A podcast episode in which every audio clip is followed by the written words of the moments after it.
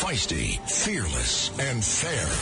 She's an Emmy winning journalist from the White House to war zones, telling all sides of the story. This is The Rita Cosby Show. Lovely Rita, meet a maid. Nothing can come between us. When it gets dark, I tow your heart away. And welcome to the Rita Cosby Show on this fabulous, feisty Friday night.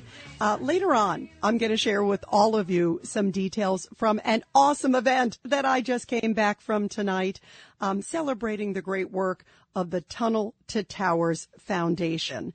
It was their footsteps to the future gala, um, honoring veterans, Gold Star families who lost loved ones, also first responders and their families. And the Tunnel to Towers Foundation, boy, did they do incredible work, giving them smart homes so they can function after they have done so much for all of us. Also giving families um, who lost loved ones mortgage-free homes. And to meet some of these incredible, incredible individuals tonight, it was just so inspiring for me. And it reminds me of just the incredible courage and guts of the American people. And just to be with them, to hear their stories of survival and their stories of their love of this country. Um, to me, it was one of the greatest, greatest events, and I can't wait to share more details with you later on in the show because to me, this organization, the Tunnel to Towers Foundation, does so much. They are amazing, and I love Frank Siller, what he has done to honor his incredible brother, Stephen Siller, who, of course, was running toward the Twin Towers on 9-11. Um, it is remarkable. And what an incredible legacy Frank Siller uh, has left behind to honor his incredible brother and now helping thousands upon thousands of families. Uh, it was just an amazing, amazing night. I was truly with incredible American heroes and patriots.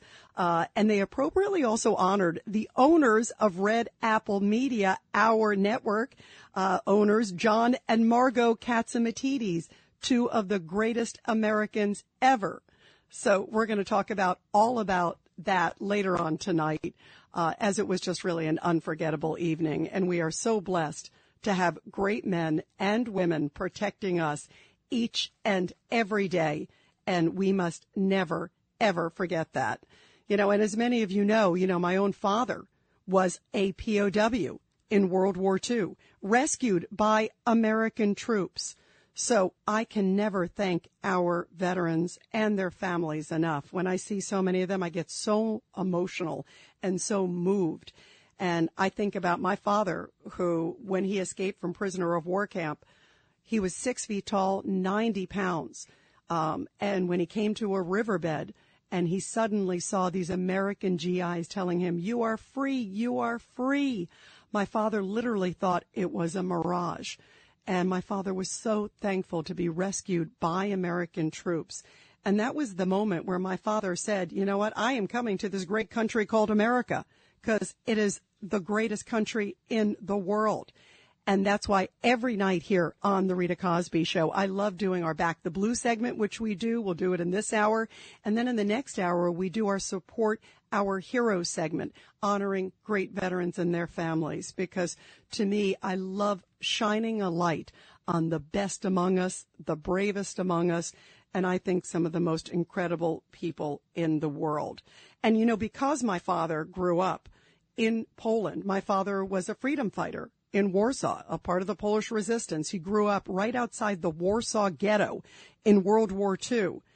I find the comments that Kanye West made about Jews and the Jewish people and the state of Israel and all the things that he has said of late just so absolutely repugnant and just so indefensible. It is shocking just the new things that are coming out of rapper Kanye West's mouth. I mean, first he made these comments about the Jewish people that he works with and worked for, and they were reprehensible. Then, of course, turns out he does that meeting, of course, with President Trump, and we're going to take your calls in the next hour about that to hear your thoughts on what you think should have happened, the way that it probably should have been handled. Boy, are there a lot of questions about that. But some of the hatred that has just been spewing out of his mouth in the last like 24 hours especially is just it's unconscionable. It just makes my it just makes my skin crawl. And i know it does with all of you too. It's just so outrageous and so indefensible and just shocking to hear somebody like him making those kind of statements. Because to me here is a guy who is successful. You would think he would know much better and be much more better educated than to even say anything remotely like this. But yet, in the last like 24 hours, he's basically been doubling down. I mean, it has been shocking. He came out and he was with Alex Jones of InfoWars. And in those comments, he was like, uh, you know, praising Hitler, saying, I see Hitler doing basically good things. Trust me, there's nothing good about what Hitler did. There is nothing to be praising there. It's just, it is, where is this guy? This guy is loony kazoonie. He is completely off of his rocker. He clearly has mental issues. Uh, but boy, does he need to be educated. And then he was saying to Alex Jones, well, you know, Hitler didn't kill six million Jews. He did some good things. Uh, it is disgusting to hear this kind of rhetoric out of anybody's mouth. And to hear Kanye West making these statements, I'm happy to hear that Elon Musk, in the last little bit, we're getting word that he has suspended Kanye West from Twitter. Uh, I say bravo to Elon Musk. I like him more and more the more I hear of this. This came not just after these reprehensible comments from Kanye West. It also came after West tweeted an image of a Nazi swastika inside a Star of David. And Elon Musk then replied saying, sorry, but you have gone too far. This is not love. That's what he wrote apparently in a text to Kanye West. Um, I'm glad to see that Musk uh, suspended him. I just think it is so disgusting and so reprehensible. And still so many more details about that meeting with Elon Musk and Milo Yiannopoulos and Nicholas Fuentes. And we're going to get to that in the next hour. And I want to get your reaction too if you think that it's the right move that Elon Musk suspended Kanye West on Twitter. Uh, this is the second time in just a, a matter of days, it seems. I say bravo, bravo, bravo. But I want to hear your thoughts if that's the right move and what else should happen to Kanye West as a result. He's losing a lot of business. He's clearly losing a lot of supporters and he's clearly losing his mind. That's just for starters. Also, by the way, tonight here on the Rita Cosby Show, we're going to be talking about so much happening on the border. We know that our southern border is wide open. Uh, we know that we are in deep trouble from a national security standpoint. And now this is really scary. Air marshals are coming out saying that they are concerned because they are being pulled from flights, you know, from the friendly skies that are not so friendly, as we know, to actually help basically babysit and process migrants at the southern border. That is a huge, huge issue and a huge problem with resources. There are so many illegal migrants coming through that they're actually getting pulled from the sky, which is their primary responsibility. Remember, they're air marshals, and yet they're being pulled now to help process and basically babysit these migrants. And in fact, by the way, after September 11th, President Bush, of course, was blindsided. Uh, as was so many Americans when those terrorists hijacked the four jumbo jets that crashed into the Twin Towers, the Pentagon, also the field in Pennsylvania. At that time, there were only 33 active air marshals. Since then, the number of air marshals has increased considerably to an estimated 3,000. 3,000. But now many of them are being pulled. They're being deployed to the southern border and they are coming out publicly in the last few days saying they fear another 9-11 may be in the works because there's just not enough of them in the air now that they're basically being babysitters at the southern border. So the issue now happening at our southern border is not only a problem on the border, it's also becoming an enormous problem for security in our skies. So that is an enormous problem along with fentanyl and so many other issues that are happening at our southern border. And when we come back, we're going to be talking to one of the great border experts in the country, Mark Morgan, former Customs and Border Protection Commissioner, to get his take on this and Biden's White House saying he's been to the border, but then when they ask for proof, there isn't any. That and much more on the Rita Cosby Show when we come back. It's the Rita Cosby Show.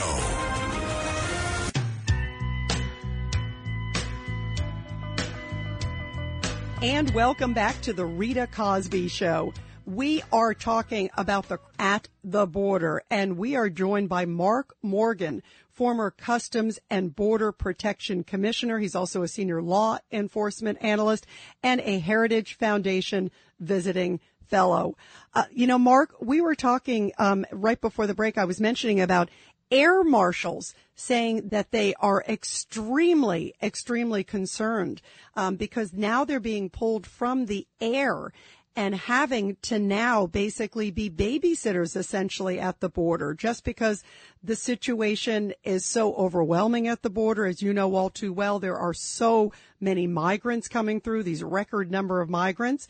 And they're extremely concerned because they feel like they're worried that there could be another potentially 9-11 and we're just simply not covered uh, because we're babysitting migrants at the border and that's where their resources are. What is your reaction to all of this, Mark? Because boy, this to me is just incredibly troubling. It's just another example of not just our concern of what's happening at the border, but obviously it shows it's a national security threat to our skies as well. So this is a really huge issue, Mark. It, it is, Rita. Look, this is why we've been saying all along. This isn't about immigration. This is about border security, and border security is national security. This is yet another example, Rita, that shows that illegal immigration, though, drives our borders to be less secure. And here's how this happens, right? As right now, as even every single illegal alien that comes across our southwest border, that's one more resource that's pulled off the front line, away from their national security mission, and they're relegated to become a federal travel agency.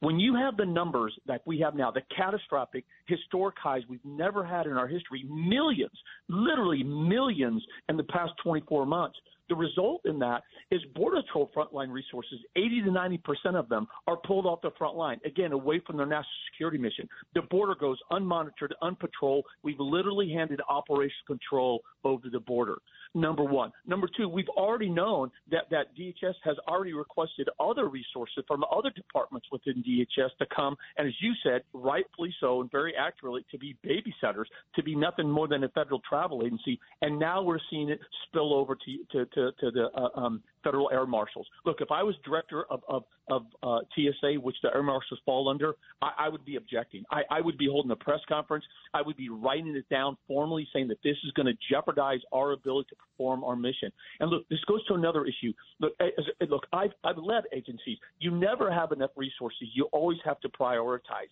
That's not what this is about. This is about an administration that intentionally has enacted policy that created this crisis and now is diverting these resources away from other important national security operations. It's just another example of how what's happening on the southwest border is negatively impacting every aspect of this country. And Mark, explain the role also of air marshals, if you could, and how important it is that we have them in the skies. One of the things I was just mentioning is that President Bush, of course, wanted to, of course, beef up air marshals because on September 11th, there were only 33 active air marshals. I mean, that was astounding. And since then, the number of air marshals has increased considerably. It's an estimated 3,000, but not all of them um, right now are obviously in the skies. They're being pulled to the border. But can you explain how important it is to have the air marshals up there? I mean, you've been in law enforcement, you know, your whole career, Mark Morgan. Explain how pivotal and important the role of an air marshal is up there in the skies, if you could. Well, it's critical, and Rita, you're, you're spot on about you know prior to 9/11, there was very few, and and I think what, what everybody understands since 9/11, one of the the many vulnerabilities that we had were the airways, right? And so this is one uh, area of many where after 9/11, the federal government really overall has done a very good job of being uh, uh, you know really moving from a reactive to a proactive preventative approach. And one of the major elements that they implemented was to expand the role of the air marshals and the number of air marshals to make sure that a very critically important, deadly vulnerability was less vulnerable. Look, the air marshals play a critical role to ensuring that our skies are safe and that they are free from terrorists taking advantage of that vulnerability. And with every single look, and, and I guarantee you, the director of, of TSA, which again has the air marshals under him, will never say he has enough on any given day. It makes no sense that you would take this critical, important, valued asset and remove them and have them fill a role that has nothing to do with their national security role. Instead, they're literally going down to the border, as you said, to be babysitters. They're going to be doing administrative duties, hospital watch, uh, transportation. The, the list of, of administrative duties goes on and on. The farthest away from their national security mission can be. I, I don't understand why every congressional member is not outraged and screaming that this has got to stop and this is unacceptable. How dangerous is it also for our border agents, Mark Morgan? um, to now be so overrun by migrants uh, when you're getting millions upon millions that are crossing the border, as we know at stunning rates, which you know all too well. How dangerous is the job for our border agents? There was sadly the case just recently where drug dealers opened fire on a border agent. You know that uh, it happened off the coast of Puerto Rico, and also two others were injured. Um, these border agents are outmanned, they're outgunned, and it is just so incredibly difficult and they're overrun. Um, and also not only that they're working excruciating hours under just unbelievable conditions. And then on the other hand, uh, A, it's dangerous. They also feel so frustrated because they don't want to be babysitting these migrants. I mean, on the, you know, those that are not there right fighting, you know, uh, defending us and, and dealing with all the safety issues are also many of them are dealing with processing. Uh, they're dealing with, you know, making sure they have food, they have water, they have all this. Uh, there are so many issues that our border agents are going through. What are they saying to you about how tough the job is right now? Yeah, Rita, first of all, thanks thanks for bringing this up because we don't talk about this now. We don't talk about the actual border patrol agent that's on the front line. As you said, they're risking their lives every single day, and they've watched the past two years every single tool, authority, and policy literally be ripped away from them to be able to do their job to protect this country effectively and safely for them. Here's something we don't talk about enough. The United States Border Patrol, it is the most assaulted law enforcement agency in this country every single day. And think about it. As millions of illegal aliens, and a lot of them literally walk across, turn themselves in, again, that that takes those border patrol agents off the line. They're in a facility somewhere. That leaves fewer agents out there. Well, at the same time, what's happening is we're also seeing a historic high number of gotaways those illegal aliens that are breaking our southwest border, and they're doing everything to evade apprehension. They're fighting, they're scratching, they're clawing, they're doing anything that they can, attacking border patrol agents. Why? Because among those gotaways, over one million in two years, there are some bad people. That's the reality. There are murderers, rapists, pedophiles, aggravated felons, and gang members among the one million gotaways. There are drug smugglers, uh, uh, traffickers. The list goes on, and they're all fighting border patrol because they are trying to get away to get into this country. And you know what? We we haven't even talked about the rescues the number of rescues that Border Patrol have, have, have had to do over the past two years shatters four or five years previous combined. They are literally risking their lives every single day to rescue illegal aliens. And oftentimes the cartels, Rita, they'll actually intentionally capsize a, a raft with a dozen illegal aliens in it to avoid them getting apprehended, knowing the Border Patrol agents are going to have to divert their resources, risk their lives to save illegal aliens. It's something we don't talk enough about. What about also these allegations of, of the whipping that turned out to be completely false? And what I think is just so outrageous, Mark Morgan, is first off, the administration has just jumped on this bandwagon, uh, assuming that the border agents had been whipping the migrants. Um, these are the Haitian migrants, as you know. And that incident got all these headlines because of that picture. Um, and the photographer who took the picture said, no, it didn't happen. It's not true.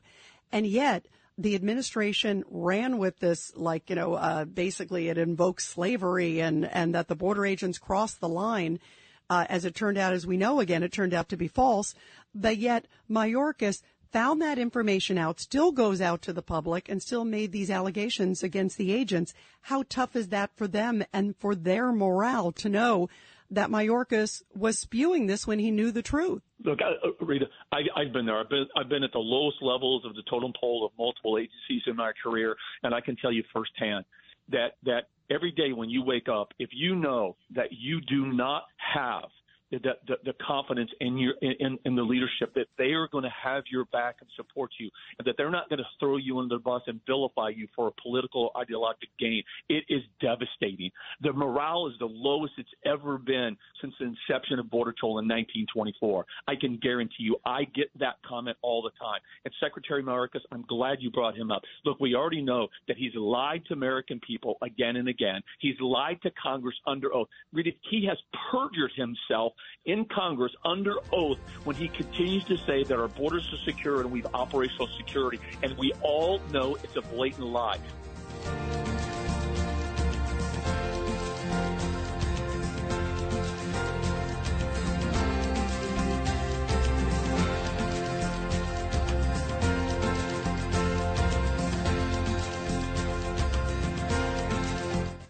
It's the Rita Cosby Show.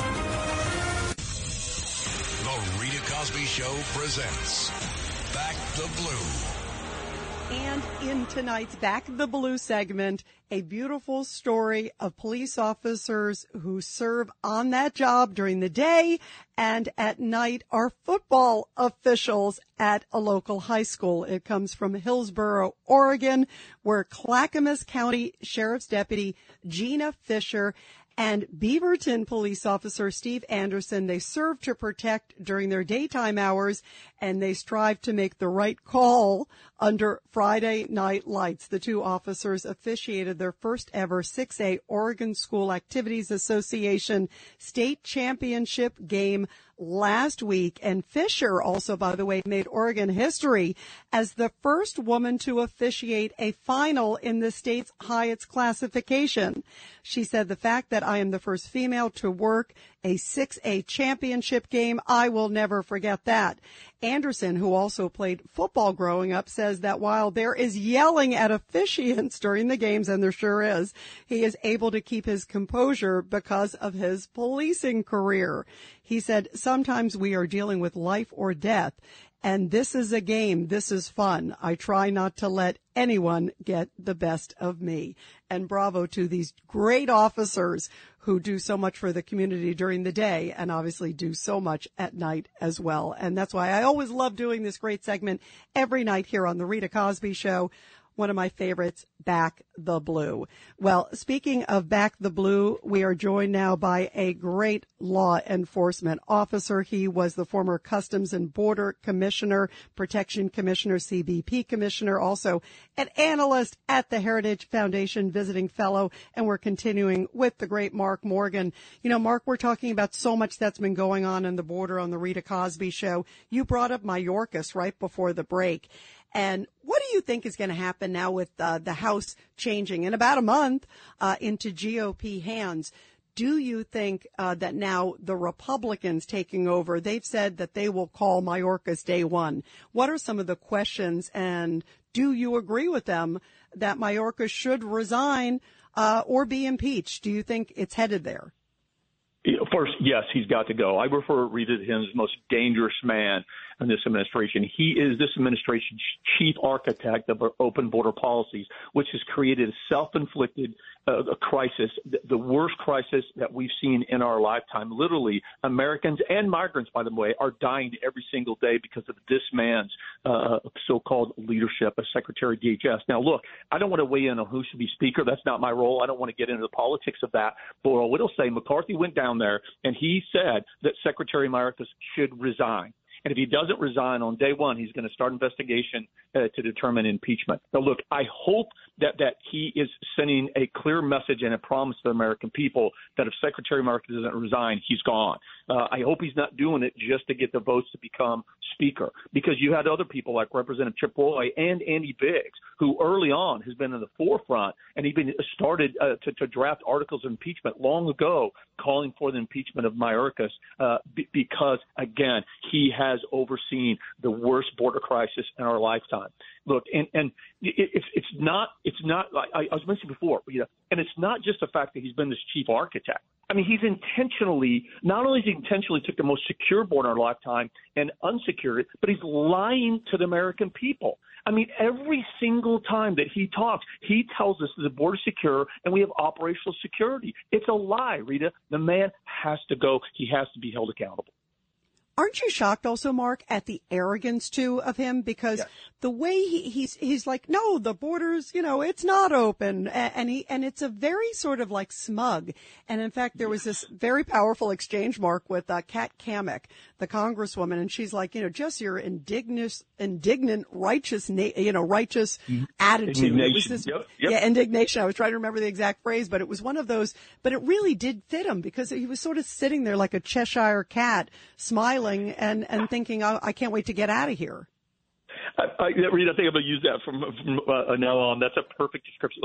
I've said that before, and you know, you you you try really hard to stay away from the the personal kind of uh, quote attacks on somebody, but but sometimes it's just appropriate. And I think the representative is exactly right. I used to say if you watch him, he because know, I like to watch body language all the time. Every single time he's challenged, he kind of raises that chin in that in the indignant way that he does, right? And he comes back with this this just blatant lie. I mean, he has no compunction, Rita, whatsoever to under oath uh, at, at the White House press briefing room to just literally lie to the American people when he knows it's a lie. Look, there's so many stats that we can give, but just the one stat alone, over 1 million gotaways in 24 months. Think about that, Rita. A million illegal aliens have broken our southwest border and evaded apprehension. And this man says our borders are secure or that we have operational control. I mean, it's just a lie. I mean, like I said, there, there's untold hardcore criminals and gang members among the 1 million, potential national security threats. In the last fiscal year, over 100 illegal aliens were apprehended on the FBI's terror screening database. The FBI prevented a terrorist attack to assassinate a former president. How are they going to carry it out? By terrorists coming across illegally our wide open southwest border. Now, uh, with that in the background, think about the 1.1 million gotaways. Think about it. the next terrorist sleeper cell, Rita, could already be in the U.S. planning the next terrorist attack, and we have no idea. But this secretary says our border's secure. He's a liar you know, Mark, uh, you talked about the terror watch list. Talk about what it takes to get on that list, because as you point out, there's been over a hundred uh, that have been apprehended. It, of course, only takes one uh, to cause uh, hell on earth in America. But what is it? What does it take? What kind of a bad hombre or mujeres uh, does it have to be to be on that list? Yeah, so that's important. Hey, remember too, 9/11. It was about a dozen, right, causing the worst terrorist attack on our soil in in, in the history of America. So it, it doesn't take many. Look, so to get on the FBI's terror screening database, that means a couple of different things. One is you could be a known or suspected terrorist. That's the top end. That's really really bad. But you could also have that, that the intelligence community, not just the FBI, but other intelligence community entities, could have derogatory information on this individual that they're connected to or they're facilitating terrorist or terrorist activities. So it's bad all the way across. Now, look, the, if they have derogatory information, it doesn't mean it's always substantiated and it's correct. But the fact is, is that we have people, a million, that are getting past us we have no idea how many individuals on the FBI's terror screening database are among the million. It's not hyperbole to say that there actually could be known or suspected terrorists that have become part of that 1 million that are in the United States. It's a big deal. I keep saying that's why I don't understand. There's no downside to secure the border. Uh, it, it, it, less Americans die. There's less risk to our national security and our public safety. Less illegal aliens die. I don't understand why congressmen and, and women on the Capitol on both sides of the aisle are not screaming at the t- tops of their lungs at Capitol Hill on the steps saying, enough is enough. This has got to stop.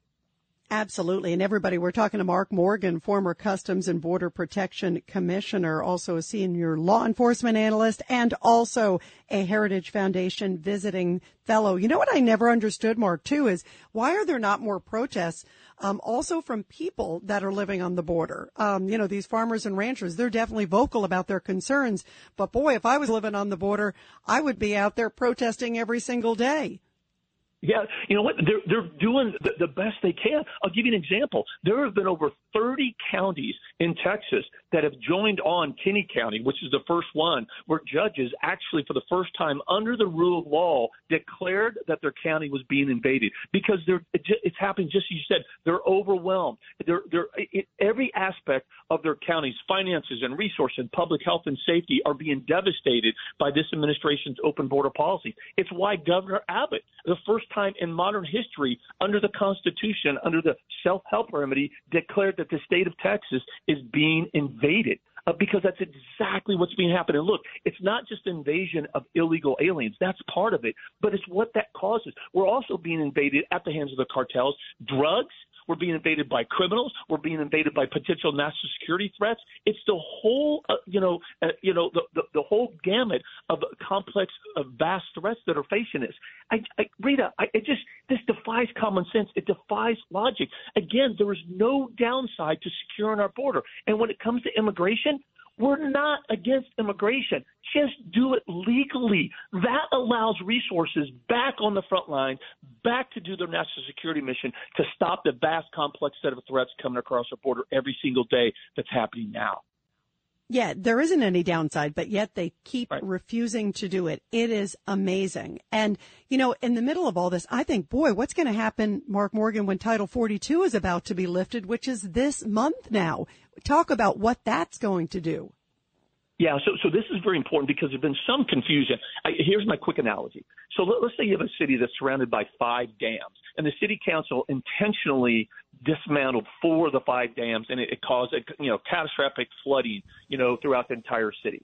So the city's, you know, drowning in three feet of water. And then the city council decides, you know what, we're going to go ahead and dismantle the last fifth dam. And so it goes down and it adds another foot of flooding. Well, the issue isn't that they dismantled the, the last fifth remaining dam. The issue was they dismantled the first four, creating the crisis. That's my analogy to Title 42. We're already in the middle of a catastrophic crisis.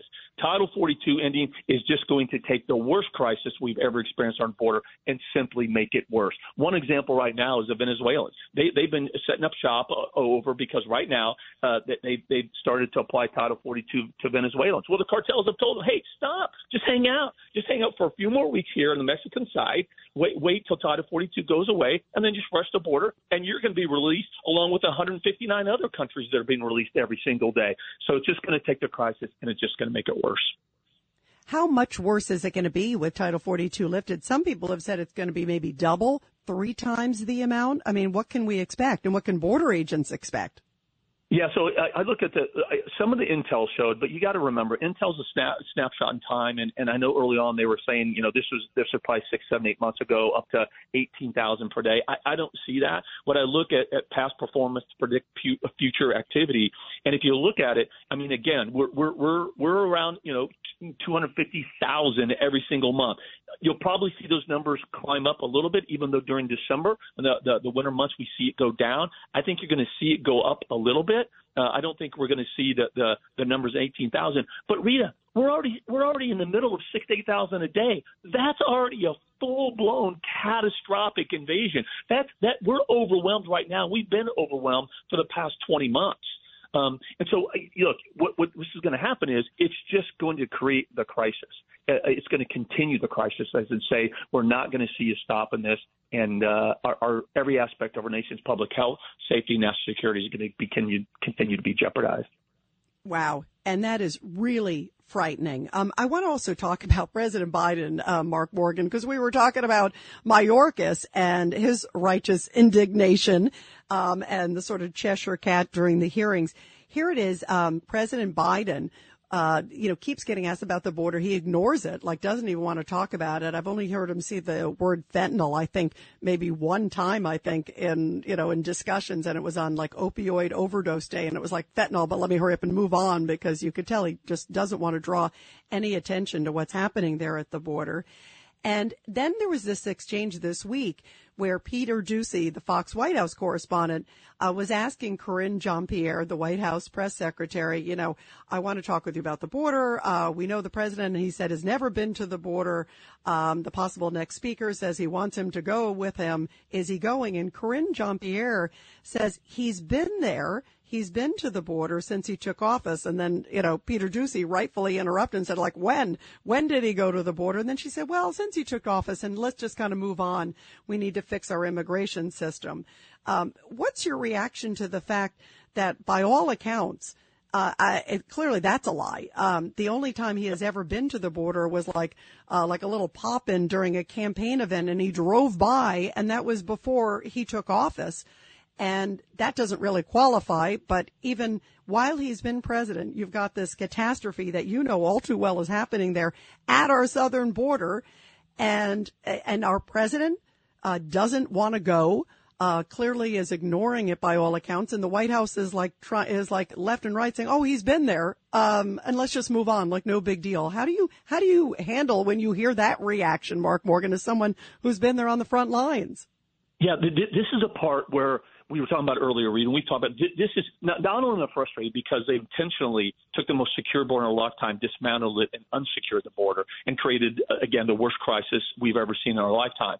But equally important is they're lying. They're, they, look, this isn't DC spin. This isn't manipulation. This is lying. This is the same press secretary that said, I think, the same reporter. Well, Peter, it's not like they uh, these migrants literally just walk across the border. Y- yes, that's exactly what they do every day, all day long. I mean, she's not only clueless, but she lies. Everybody knows that the president has not been to the physical border. It's a complete lie. And look, and think about this. As the president of the United States, we know, okay, first of all, we've already talked about that national security threats are potentially pouring in, that criminals are pouring in. But let's talk about drugs. You mentioned that. So last year, in a 12 month period, 107,000 Americans died of drug overdoses or poisoning. The, the, the more, the most in, in our in our lifetime. That's double the amount of American soldiers that died in Vietnam. Double, Rita. And we know that the leading cause of death in this country, 18 to 45, is fentanyl. And we know the overwhelming majority of fentanyl comes from the southwest border. Literally every single day, a full plane, a 747 filled with Americans, just saying that crashing into the ground and everybody dying every single day. Yet this president has refused to acknowledge the crisis or go to the epicenter of the crisis while literally Americans are dying every single day.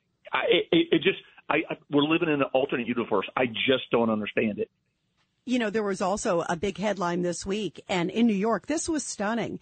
Uh, they were planning on setting up a fentanyl board, and Governor Kathy Hochul said, uh, we don't have the funds for it that was really amazing to so many people. It's like, um, wait a minute, you don't have the funds. It was going to be a 16 member uh, fentanyl board that was basically going to be a fentanyl abuse and overdose prevention task force to talk about uh, with experts how they can crack down on it, um, what they can do to you know address the uh, scourge of it. I mean, clearly it's taking lives, as you point out, all over America, including you know in New York and everywhere.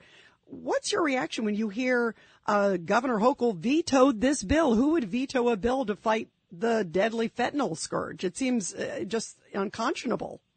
It is. It's ignorance, politics, and ideology. All the policies are being driven now. That's how policies are being enacted. It's not being acted through reality, truth, and, and what's in the best interest of this country. And that's my frustration right now. If you look, especially when we talk about the border, every single policy that's been acted has not been done through its substance. Again, what is in the best interest of this country. The policies are being driven by ideology and politics, and they don't care what the second, third, nor uh, fourth negative order impacts are to this country.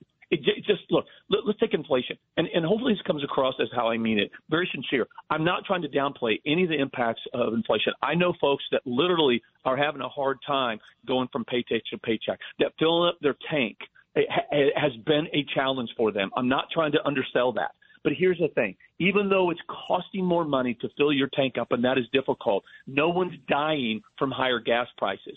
But Rita, people are dying from our open border. And it's not just Americans, right? It's the migrants themselves. That's another dirty little secret that this administration refuses to come clean with the American people. There have been more migrants that have died under Secretary Mayorkas and President Biden's watch than in the history of our country. In the last 23 months, over 1,300 dead migrants have been recovered by CBP at the border alone. That doesn't include other law enforcement along the border, the, the, the, the, dead body recoveries they've done, or the ones that died in Mexico, or the Darien Gap. I mean, I could go on and on.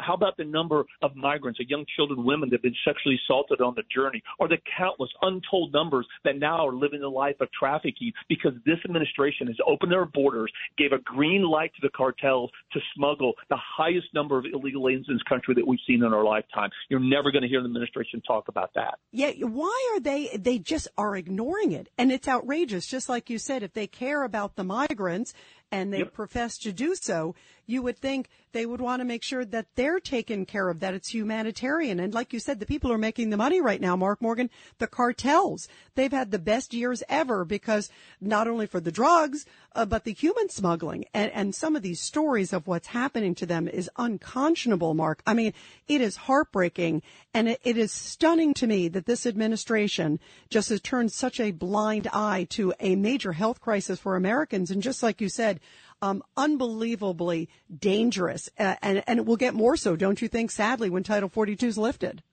It, will. And look, the, the the cartel's business model went from a 500 million in 2018 to over 13 billion right now. Think about that. Let let, let your listeners uh, sink that in. I mean, the, the only winners at the end of this by having open borders are the cartels. They've become more powerful, more influential, and their uh, and their bank accounts are growing literally every single minute because of this administration's open border policies. They've sent a message to the entire world and to the cartels: business is open, business is good. Now's the time to come to illegally enter our border. If this administration or, or, or the Democratic Party and open border advocates actually cared about the migrants, the most humane, orderly thing we can do is to close our border and demand that anyone wanting to come to this country does so legally and lawfully. Stop giving your uh, life and your money over to the hands of cartels to do it illegally. You suffer and America suffers at the same time while the cartels become richer and more powerful every single day.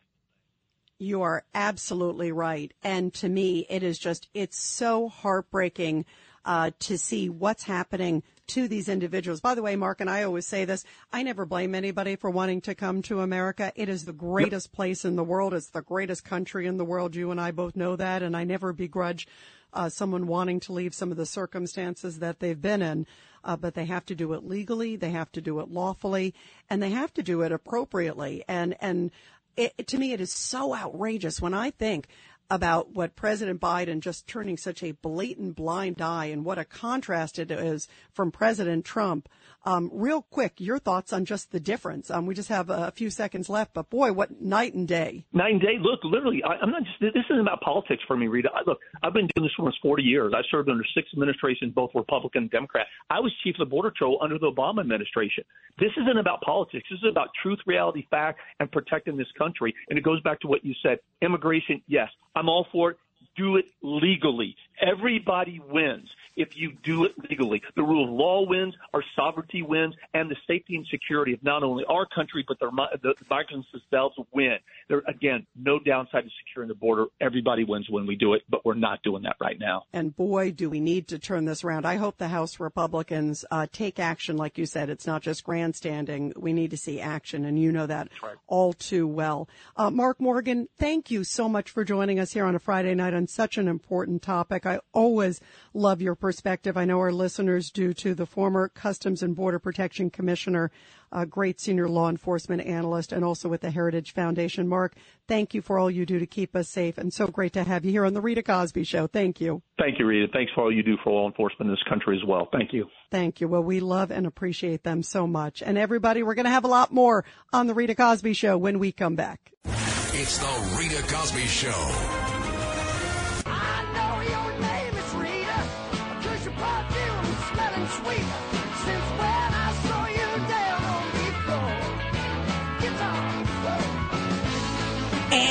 We are talking, of course, about the hazards at the U.S. southern border. We're going to get to that in a moment. You just heard Mark Morgan on the show talking about how devastating it is that they are pulling air marshals.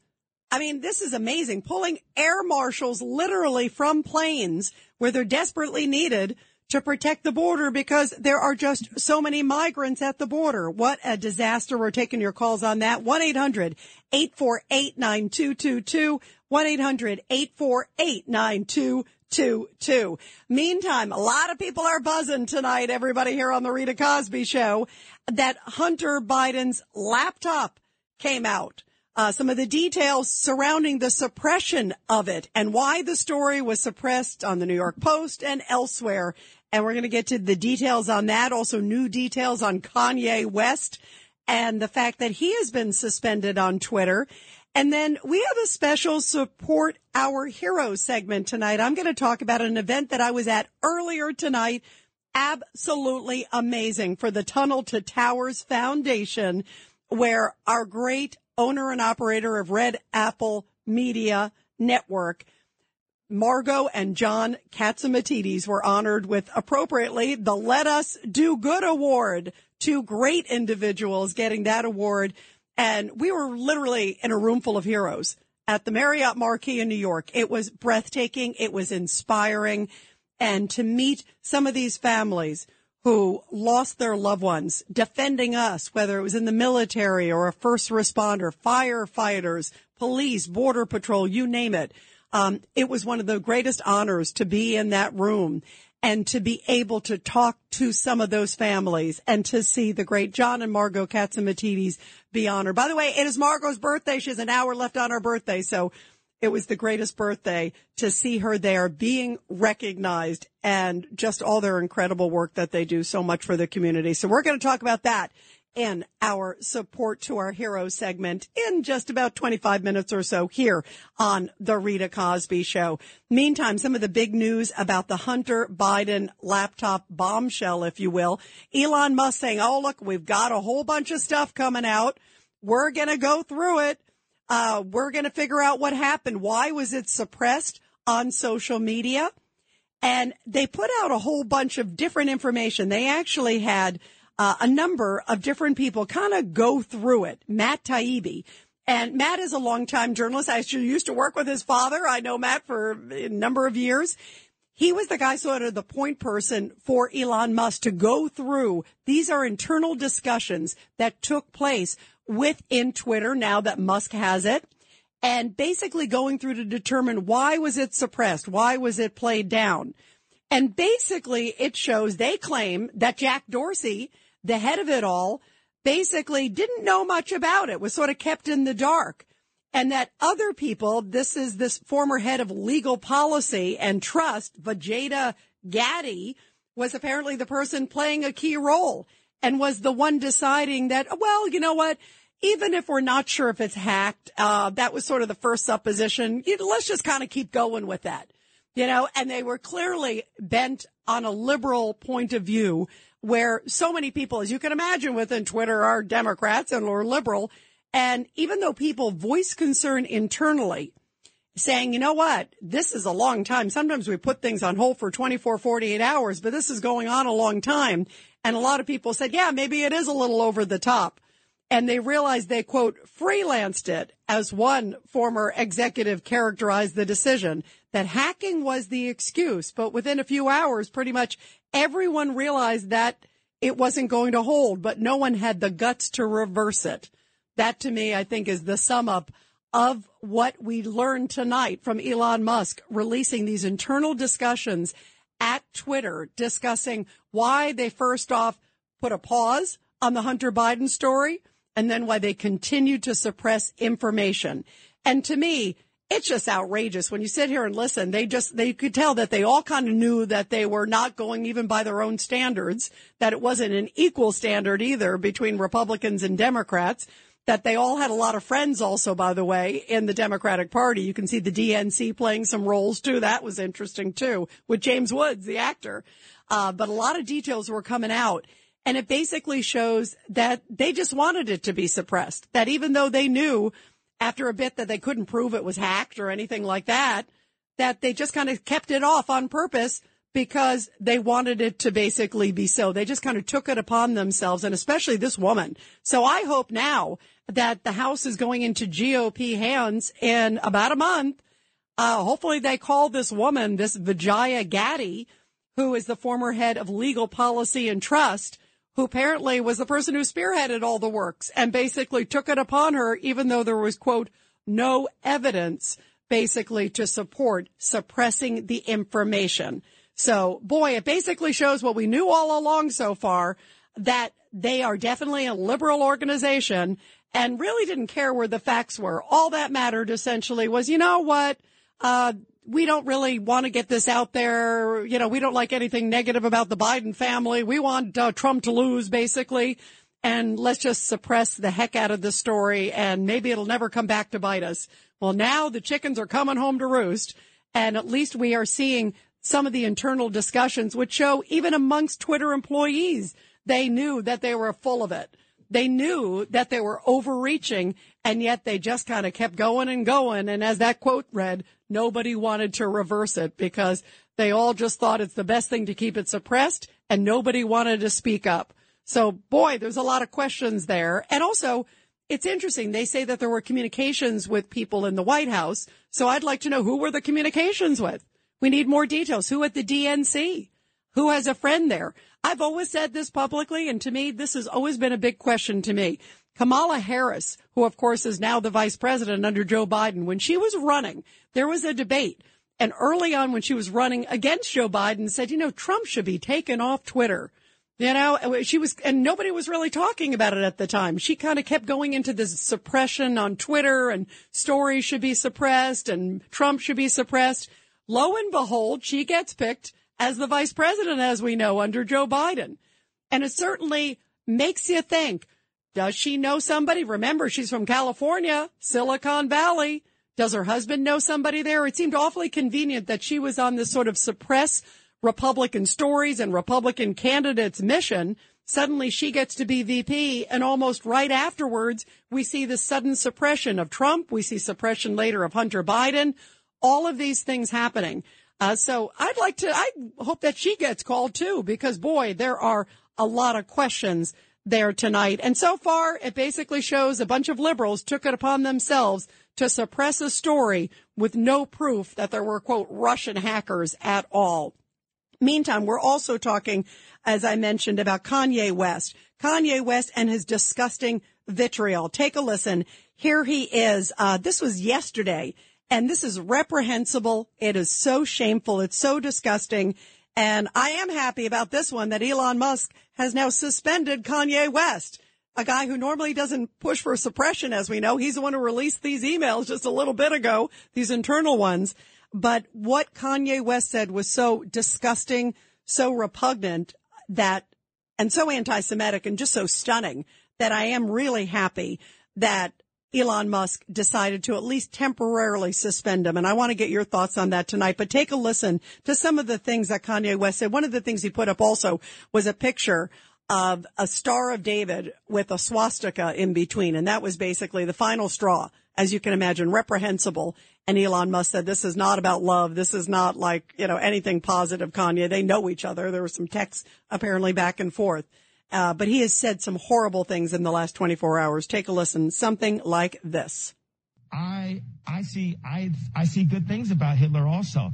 The Jew I love everyone, and Jewish people are not going to tell me you can love, um, you know, us, and you can love what we're doing to you with the contracts, and you can love what we're you know what we're pushing with the pornography, but this guy that invented highways, invented the very microphone that I use as a musician. You can't say out loud that this person ever did anything good. And I'm done with that. I'm done with the classifications. Every human being has something of value that they brought to the table, especially Hitler. How about that one? Ari Emanuel, how you like that one? Hey, Ron, you going to do anything to fix Chicago? Uh, it is just so shocking and so just distasteful that this guy is spewing this horrible hatred and to know uh, that he was sitting next to President Trump. And as we know, it was a setup against President Trump. We've gotten all the details. We talked about it last night with Milo Yiannopoulos and Nick Fuentes and how they basically wanted to get back at Trump and his handlers because the handlers were blocking them from Trump, I guess, over the last few months and year or so, that they wanted to get access to him. So they kind of worked it through Kanye and then got access to the president uh, to basically embarrass him and his staff. And boy, uh, it was a disaster. We're going to talk about your thoughts on Kanye. And if you think it's the right move that he is suspended on Twitter, I say bravo, bravo, bravo, Elon Musk. I give him two, two pluses, not just for that, but also for releasing at least some of the internal discussions. I'd love to see more of them because I bet this is just the tip of the iceberg because it just came out a few hours ago. Meantime, we're talking also again, everybody, about the border and the interview that we were just doing here on the show with Mark Morgan talking about air marshals and the fact that now there are actually air marshals out there that are coming forward and saying, we are concerned there could be another 9-11 attack we believe that we are in such jeopardy because we're in such a shortage because you're pulling us to basically be a babysitter at our U.S. southern border. Here is Brandon Judd, who is with the Border Patrol Council, and this is what he has to say about this situation, which he says is really troubling for Americans. This is the typical robbing Peter to pay Paul um, for failures of, of this uh, secretary. You, you, can't destabilize one agency and expect that you're going to be able to continue to protect the American people. Um, we expect that there's going to be air marshals in the air to ensure that another 9/11 doesn't happen. And now that you're taking people out of the field, um, you're you're sending the clear message that it's it's now open season to uh, to look at uh, air traffic as a means means to uh, harm the American public. And let's go to your calls, everybody. 1-800-848-9222. 1-800-848-9222. And you are listening to the Rita Cosby Show. Let's go to Keith on line one. Uh, Keith, your thoughts about how dangerous it is at the southern border uh, that they need to pull air marshals. It's stunning. Oh, Rita, you know, I, I feel like you're an old friend. I've I've never called before, but I really enjoy your your show when I'm out feeding homeless cats. How are you? Oh, thank you. And by the way, how beautiful that you're doing that. Thank you. I'm glad you called in, Keith. What what do you think well, about how that, risky this is? Well, it, would you mind if I if I commented a little bit about Mark's criticism about the secretary? Yeah, please. About and let me just remind everybody because he blasted Secretary Mayorkas, the head of Homeland Security, and said it is just an utter dereliction. He thinks uh, that he should be fired, uh, and he absolutely right. thinks he should be called before the House committee, which I'm sure they will do. we, and I hope they do. Uh, I pray they do. But with all due respect, um, you know, he went on and on and on about the secretary, and I felt like, you know, the secretary is just a pawn. He's just doing what he agreed to do to to take the, to get the job. And so my question all the time is, okay, why is the Biden administration doing this? You know, what's the big picture? And I think it's uh, kind of a. I'll do this real quick. Three part thing. Um, who uh, they started the administration with white supremacy. Okay, who does that mean? Uh, that means white men, basically. Who elected uh, Donald Trump? Basically, white men. Okay, so uh, let's bring all these millions over the border. We're going to tell each one of them that the Democratic President Biden brought you over, and uh, you should not forget that. And they're going to work for half pay uh, uh, that white working men who voted for Trump get paid, and they're going to break the backs of the white men who they uh, who elected a populist for the first time, and both uh, Republicans and Democrats did not like that. They they want either one or somebody from one party or the other. So th- this is a threefold thing to break the back of, um, I think, the uh, American working class. You know what's interesting, Keith, is your thought about just sort of them intentionally changing the electorate. That was actually something, and uh, we've had it here on the show. We had Ken Cuccinelli, who's on the show. He's Deputy Secretary of Homeland Security at the time, uh, and he was there until 2021. And Ken basically said, just like you did, that it's it, it, more of like it's it's a it's a voting issue is what he believes. He believes that they are strictly rushing people in across the border, as many as they can maybe giving them amnesty. And of course, they would feel an inclination to whoever brought them over, and that was Biden, you know, under the Biden administration, especially in the last two years, just that huge volume, and that they would feel like ingratiated, if you will, to the Biden administration. They're going to vote Democrat. So sort of to change the electorate was his thought.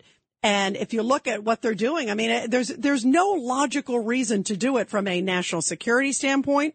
There's no logical reason to do it from an economic standpoint in terms of how much it's costing the American taxpayer. The fact that we're pulling air marshals to now protect the border. I mean, boy. So you have to wonder what is behind all of this.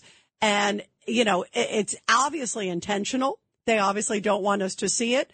And that's why I really can't wait till the House goes into GOP hands and Mayorkas really gets grilled because boy, is that guy, I think, I agree that it's a dereliction of duty. It is utterly irresponsible. We're going to continue with your calls, everybody, after the break.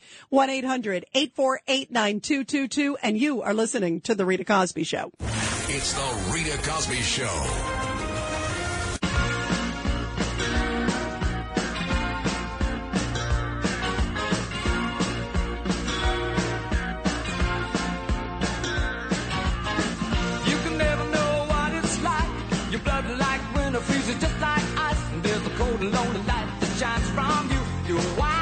Wind up like the wreck you hide behind that mask you use. You can never go wrong with a little Elton John. I am still standing. What a great, great song as you're listening to the Rita Cosby show here on a great, great Friday night.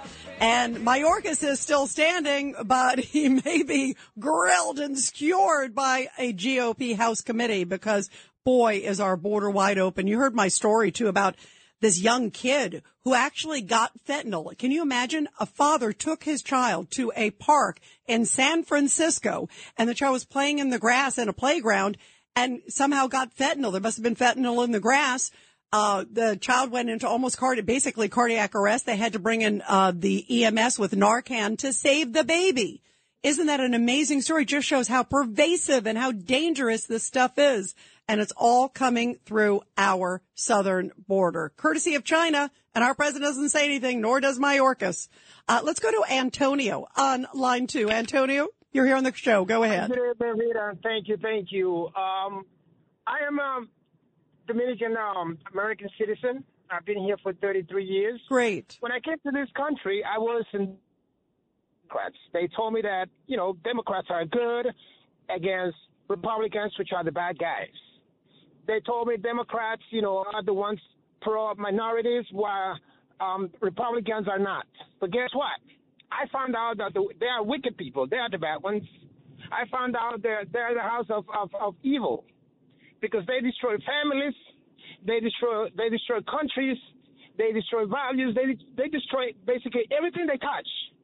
Okay? Well, you know what's interesting? You know what's interesting, Antonio? Um, you know what's interesting that a lot of Hispanics have now been in, you know, especially in recent years, voting Republican because of what you just talked about, because of their emphasis on family values. And I don't like to say like somebody's evil and the other person's not evil, but in terms of values, you can definitely see uh, that the Republicans put an emphasis on that and on faith, and a lot of it aligns. And and we've seen a huge surge of Hispanic voters voting for the GOP of late, just like you. Uh, so so thank you very much. Really interesting observation. Thank you. Let's go to Don in upstate New York in Hopewell Junction. Go ahead, Don. How are you, Rita? It's a pleasure. I want to make three points. Joe Biden does not have an administration. He has a regime. Number two, Mayorkas should be impeached and sent back to Cuba on a banana boat. And number three, Hunter Biden's laptop should be in Joe Biden's presidential library. Ah, would you put it right at the entranceway? I'd make a special room for it. Now, that, what would we call the room? What, what would we call it? The suppression room? what do you think? Hunter's cave. Yeah, absolutely. And, and you know what, Don, as we're talking about investigations, and I do think the House should absolutely bring Mayorkas up. They've also said, and we heard this from James Comer and Jim Jordan, who are on the oversight committee, that one of their priorities is to bring Hunter up. Because, boy, uh, imagine what he might say. And they're also going to subpoena bank records. Uh, there's apparently shell companies. Boy, there could be a lot there. And hopefully Elon Musk releases all. We've gotten some of it, but hopefully he releases all. Support our heroes coming up. America. We are endowed by our Creator with certain unalienable rights life, liberty, and the pursuit of happiness. At Grand Canyon University, we believe in equal opportunity, and the American dream starts with purpose. By honoring your career calling, you impact your family, your friends, and your community. The pursuit to serve others is yours. Find your purpose at Grand Canyon University. Private, Christian, affordable. Visit gcu.edu. It's the Rita Cosby Show. The Rita Cosby Show presents Support Our Heroes. And in tonight's Support Our Heroes segment, right before the show, I was at an amazing event at the Marriott Marquis in New York City. It is the Tunnel to Towers Foundation Gala. And Tunnel to Towers Foundation does so much work. Uh, they give mortgage free homes to families who have lost loved ones doing the ultimate sacrifice, whether they're in the military or fallen first responder families. And they also do smart homes for those who have been seriously injured. And I literally, I got up on the stage and Sid Rosenberg, my wonderful colleague at WABC and I had the honor to read the names of the family members, the Gold Star families, the first responder families, and also those who have been seriously injured. And all I could say is I'm in the company of heroes tonight. The whole room was just most amazing, patriotic, extraordinary individuals.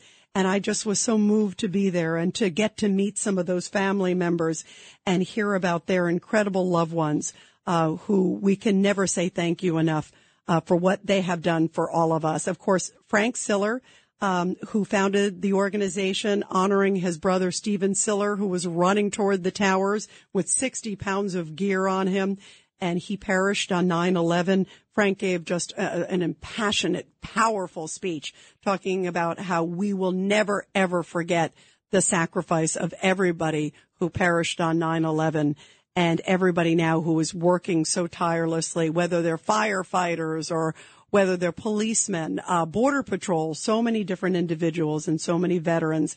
Um, my buddy Judge Jeanine was the MC of the event and did an awesome, awesome job.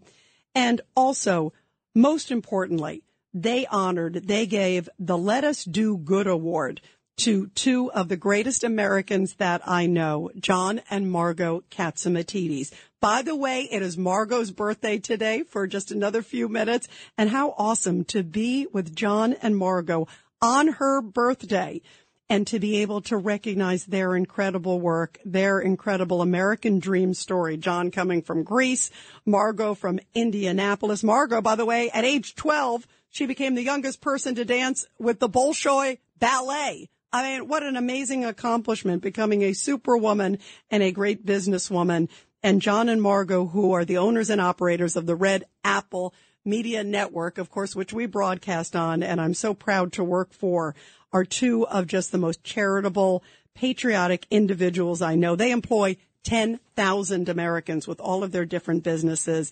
And tonight they were honored in a big, big, big way, uh, with the Let Us Do Good Award to two great human beings.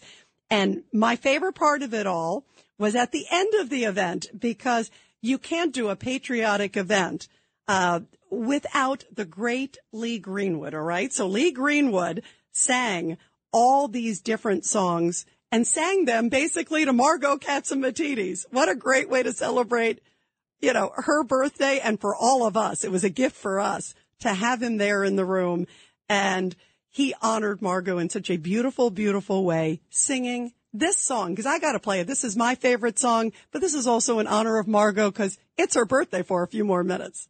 I'm Proud to be an American, where at least I know I'm free.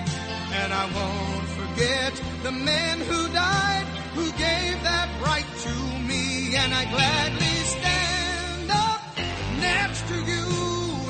her still today.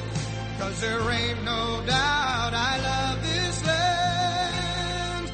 God bless the USA.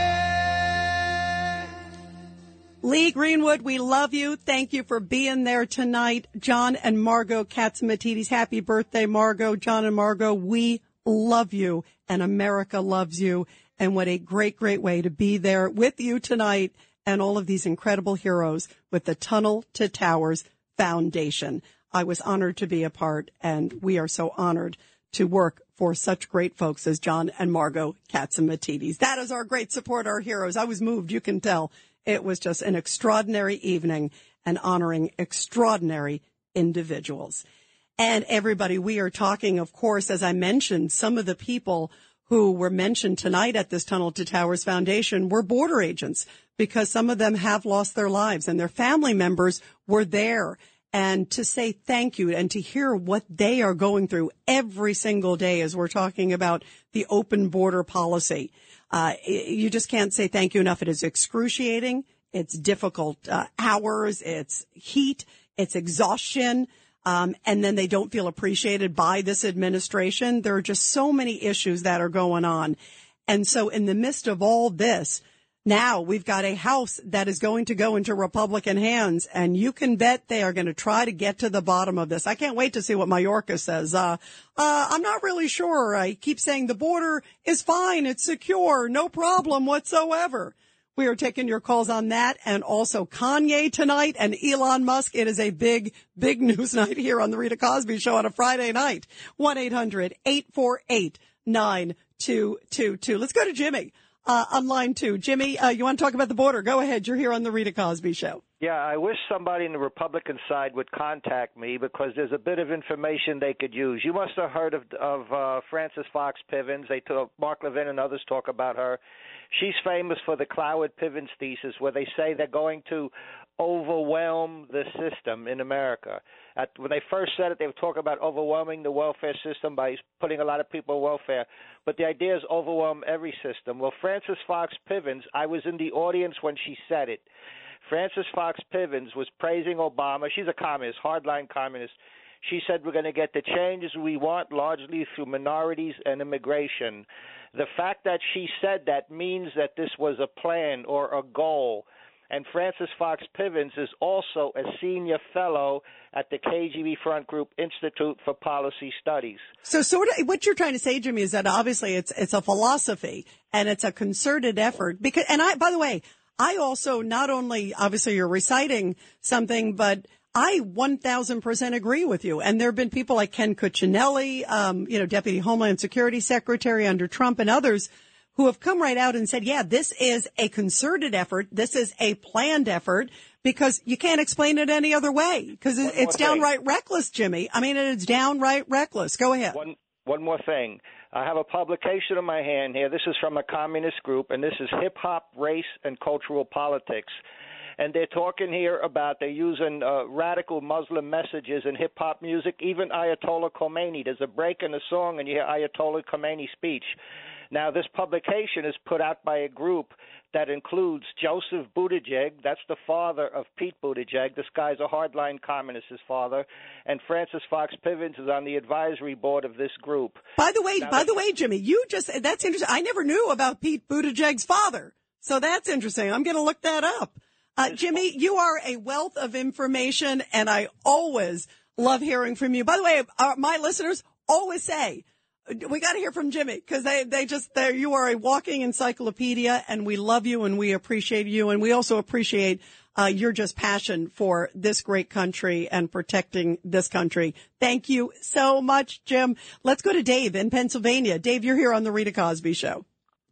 Hi, Rita. Thanks for taking my call. Um, you know, when I you, you, you're with your guests talking about you know the tragedies and you know the hundreds of thousands of Americans being you know, being uh, poisoned by fentanyl. And I don't know if you know this, but Prince was actually uh, poisoned by a counterfeit uh, Vicodin that had fentanyl. Um, and then all all the, the sex trafficking and the, you know I think of all those allies, our friends in Afghanistan who are now being tortured to death by the Taliban. You know the, the Biden administration, or I should say the Democratic Party agenda, has a you know, has has enabled these things, and they know the consequences. What was going to happen? They know these the consequences. And then I think about the media turning the blind eye. It's not just a blind; it's an intentional blind eye. I can't help but think that these are two most sociopathic, murderous, um, passive aggressive institutions in our country. Because it's, if it was by accident or by incompetence, but it's it's not by accident or incompetence, intentional. That's what really that's what really Gertz gets to me is that this is intentionally being done for their own selfish political ambitions and uh, you know gain uh, in power of to empower the left. You know what? It, it is like you just said. It, has to be intentional because there's clearly no way that anybody with half a brain would allow it. Um, you know, uh, you know, uh, involuntarily. So that's why it is such a clear, concerted effort, Dave. And that's what's so troubling because I've always believed the first responsibility. And again, we were talking about being at the Tunnels to Towers Foundation with all these military. that the most important responsibility is protecting the homeland, is is supporting, uh, keeping streets safe, and making sure that our border is safe. And this president has just completely turned a blind eye to what's going on in the border and, and thinks we're like stupid because every time he's asked about it, he kind of walks off, doesn't want to talk about it. Mayorkas is like, yeah, the border is secure with a straight face and is even rude to members of Congress when they ask him for how can you say this or what do you mean? And they recite details and the numbers just speak for themselves. I mean, to have close to 5.5 million crossing under President Joe Biden, that includes the known and many of the gotaways. I mean, that's a huge number. That is a historic high. And the last month had the highest number ever. And then you have more than 100,000 Americans dying of fentanyl every year. And, and you are not getting a handle of it. And, and you talk to the president of China and we know it's coming from China. They're, they're producing it, bringing it across our southern border, polluting America. And you don't even bring it up. I, I, mean, to me, that's an astounding moment. You have a guy there on the phone. You, first of all, don't talk about the COVID origins. That's a whole other thing. And then you don't even get into the issue of fentanyl that is killing Americans. You had a, every reason to be able to bring it up and he doesn't. And it's just, it, it is downright. I think it is really a dereliction. I, you know, to me, it is so outrageous what's happening and it is so deeply, deeply, deeply concerning. 1-800-848-9222, 1-800-848-9222. And before we go tonight, speaking of deeply concerning, Kanye West. Oh my goodness. Some of the things that he has said in the last 24, 48 hours are just downright disgusting. They are reprehensible. Um, they're outrageous. And it, it's just what is going on with this guy. I want to get your thoughts tonight because Elon Musk, as we were talking about, released some of the details about the suppression within Twitter of the Hunter Biden story. But Elon Musk also banned Kanye West from Twitter. He basically said he is suspended again. And it came after he tweeted out, this is Kanye West. First, he made all these reprehensible comments. And then he tweeted out an image of a Nazi swastika inside a Star of David. And Musk replied saying, sorry, uh, to him, but you've gone too far. Quote, this is not love. And it follows Kanye West basically wild and outrageous and disgusting meltdown that he had on a podcast just a few hours earlier. Take a listen. This is some of what Kanye West had to say uh, publicly, which is just reprehensible. Take a listen you know, it's like he had a really cool outfit and stuff, and he was a really good architect. And uh, and so you're in love with the with the with the with the with the, archi- the, the, the look of it. And he didn't kill six million Jews. That's just like factually incorrect. That's Guys, get the Ronald Reagan clip they showed me yesterday. Sorry, go ahead. Ronald Reagan said that too. Well, I think Hitler did target and kill some people. So I think you know. I think Obama killed Palestinians. No, I hear you. Here, here's where I think the frustration is. And Nick, you can comment on this. And Obama was not the first black president. He was another Jewish president. They're debating over how many. And he's like, oh, he, Hitler's a great guy. That's what he was saying earlier. I mean, this to me is so troubling. And I say bravo that Elon Musk, I'm not a big believer. I'm a big First Amendment person, so I'm not a big believer in like suspending people. I like free speech. I'm a big advocate for it.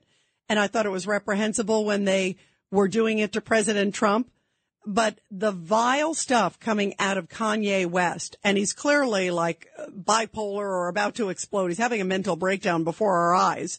And when you see that, it's just so obvious and it's so apparent. What do you think? Do you think it was the right move for Elon Musk, who has talked about free speech and he's putting out this information about the suppression of the Hunter Biden story? Do you think it's the right move that he has banned Kanye West? I want to play a comment. This is from Ben Shapiro. This is cut number six. Uh, because he doesn't think so. He's kind of friends a little bit with Kanye, but take a listen to this. Is what Ye is doing tantamount to incitement? I don't think so because I have a very strict legal standard for incitement.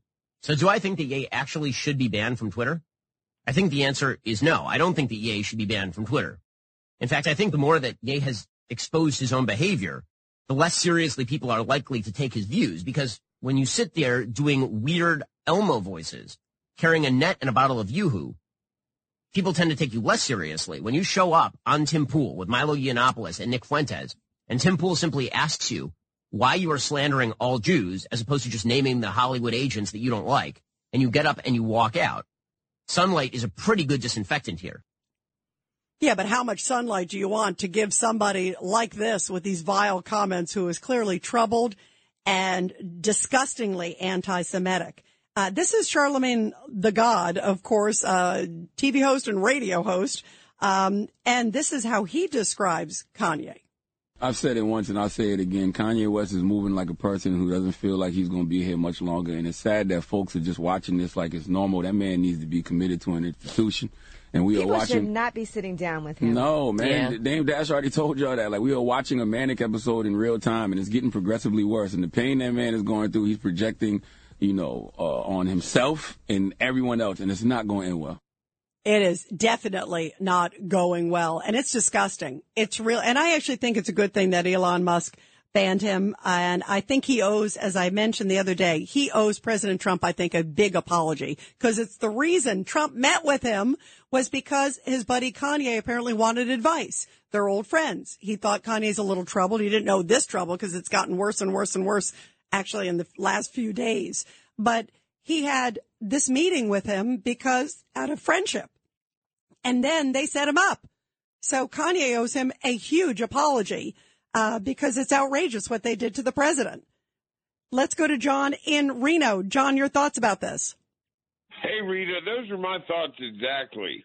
Uh, Donald Trump reached out to Kanye and let him come to Mar-a-Lago for dinner, and uh, he said Kanye was a deeply troubled man afterwards. Uh, he wanted to help an old friend, like you said, and the old friend embarrassed him greatly. He does owe Trump an apology. Uh, I was very happy to see Elon Musk ban him today. Uh, he really needs to get some help. Yeah, he does. First and foremost, he has to get help. And second of all, nobody should be supporting this kind of reprehensible behavior. And I, I think Trump could have used it as a learning moment to basically say, you know what, uh, scold him. It sounds like he wasn't that extreme. Like he's gotten more extreme before our eyes in the last three or four days. Um, but he had made some comments before that. Remember that were, you know, about business with Jewish groups and not happy about that. So I think Trump could have used that opportunity, uh, in front of him to basically scold him and try to straighten him out. Uh, but, uh, let's see. There, we may hear some comments. We are hearing from Biden, by the way, in the last few hours who said silence is complicity, referring to Kanye West, which is kind of interesting. Uh, it's not clear necessarily who he's referring to, but basically saying everybody needs to speak out against him. I rarely defend Biden, but I will say, uh, you do need to speak out against this disgusting, hateful rhetoric. When we come back, I'm going to continue with your calls and also this week's Rita's Ringers. Find out if you made it. It's the Rita Cosby Show.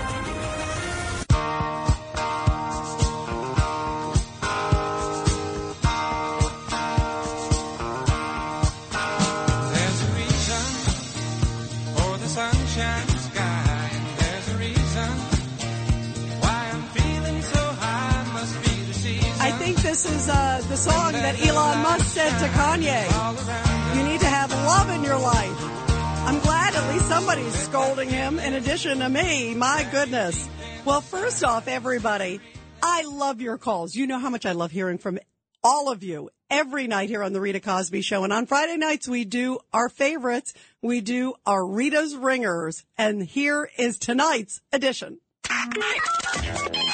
I miss your shows. I'm hurt. When I don't hear from you, I'm hurting too, Phil. Rita, always a pleasure, and every time I talk to you, I just feel good. If you were a betting girl, which you may be, See, and I bet every day I put you on the show. This is Rita's Ringers. Look, uh, uh, let me speak uh, uh, about the three hemorrhoids that had dinner in Mar-a-Lago, including the man who ran the dinner. They're not the story as far as I'm concerned. Well, uh, that doesn't surprise me. Now, who are you? You're, who are you no, wait, hang on one second. Who are you calling a hemorrhoid? Who are you? You know, that's an interesting. That's a new one. Yeah, I'm not talking about you, so don't worry. I knew you weren't, Stan, because then I would really have you never would I call you that. It's the three idiots that ha- sat down to you. You know, Trump and the other two hemorrhoids. The three of them. You know what a hemorrhoid is. Well, now, is. uh, yeah, I, I, I've heard of it. All I, right, luckily, I haven't minute. experienced it, but go ahead. I might after You don't want to. Let's put it I might after every call from you, but that's a whole other matter. Here it is. Oh, Rita, you are out of this world. You're so kind to that. Don't, don't stand. I, I, I I would be ripping the phone out of the wall if he ever called me because he's just, he's completely opposite from truth and reality. Rita, I try not to miss your show or Dominic Carter, you know, or even Frank when I'm up. But I'll tell you what. And, and by Like the way, mentioned- by the way, Mike, you have good taste. If, if if you like all three of us, because I love them and I love you. Thank you. Well, all the love, Rita. The fact that they have not pushed China is stunning, Sandy. Do you find that oh, stunning? Oh, yeah. Absolutely. You can see the handwriting on the wall. There- He's just so close knit with China. And a lot of it, like you say, it was his son and everything. Boy, they're going to blow that thing sky high about the laptop, too. Rita's Ringers. And keep those calls coming. We always love hearing from you because, boy, we always talk about all the great hot topics here on a Friday night on The Rita Cosby Show. 1-800-848-9222. Uh, let's go to Patrick in Wisconsin who's calling into the show. Patrick, your thoughts about Kanye uh, suspended from Twitter. What do you make of it? Good evening, Mrs. Cosby. It's always a pleasure to speak with you, ma'am. Um, Mr. Elon Musk, um, you did a good thing when he released all this Hunter Biden stuff. And uh, free speech is truly a constitutional right. But when Mr. Musk temporarily suspends the idiot Kanye West, he's practicing censorship. And you know what? If you want free speech, hate speech is protected, Mr. Musk. You know what? And that's why you hear what I was saying too, Patrick. I'm a big First Amendment advocate. Um, obviously, as a broadcaster, I care very much about allowing people and, and, you know, you know, Ben Shapiro's view is that it's the best, uh, sunlight's the best disinfectant. But some stuff is just so reprehensible and so outlandish. And it's just obvious that he's having a whole mental breakdown and right before our eyes.